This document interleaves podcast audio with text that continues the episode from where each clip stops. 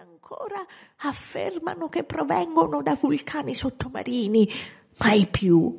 Ritengono che siano segnali misteriosi che fanno i naufraghi del mare per attirare le navi in qualche grave pericolo ed avere nuovi compagni in fondo agli abissi marini o per salvarle. Credete ora a quella versione che meglio vi piace. A me poco cale, già che so che non credereste a ciò che io voglio dire in proposito. Per Giove, esclamò il capitano, ci vuol poco a indovinare che tu credi alle fiamme dei naufraghi. Sì, di quelli morti malamente, proruppe il mastro con profonda convinzione. Ma lasciamo là. Io credo mentre voi non credete affatto. Ebbene, non se ne parli più e tiriamo innanzi o prima che finisca la mia pena non mi rimarrà un pezzo di lingua. La storia che sto per raccontarvi si è svolta appunto nei mari della grande penisola indiana.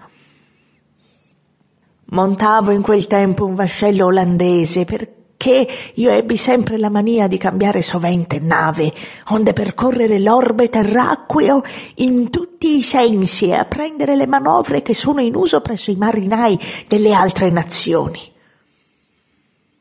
Portava un nome così barbaro, non me lo ricordo più, per quanto abbia messo a prova il mio cervellaccio.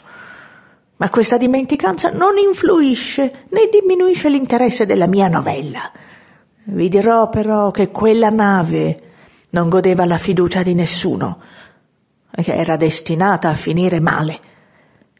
Infatti, quando venne varata, tre marinai erano rimasti uccisi e voi sapete che una nave battezzata col sangue anziché con lo champagne non porta fortuna.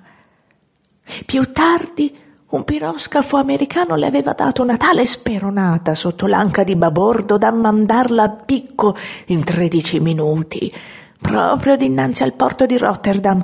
E voi non ignorate che una nave rimessa a galla non è mai sicura, poiché si dice che abbia una forte tendenza a ritornare in fondo al mare.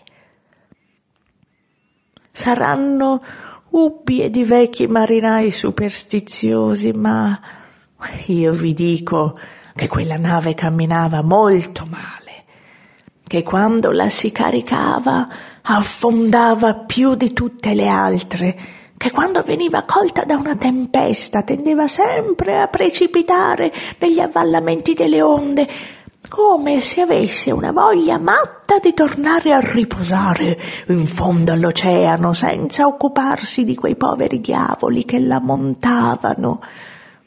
E poi, se aveste udito come gemeva, pareva che si lagnasse ad ogni colpo di mare scricchiolava tutta, i suoi puntelli si piegavano come stuzzicadenti, le sue costole cedevano e si udiva la chiglia torcersi con profondi brontolii.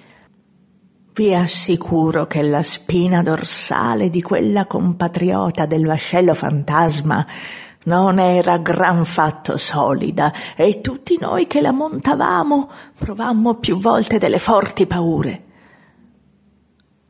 Aggiungete che a bordo correva una strana diceria che faceva impallidire tutti gli uomini dell'equipaggio ogni volta che tornava al loro pensiero.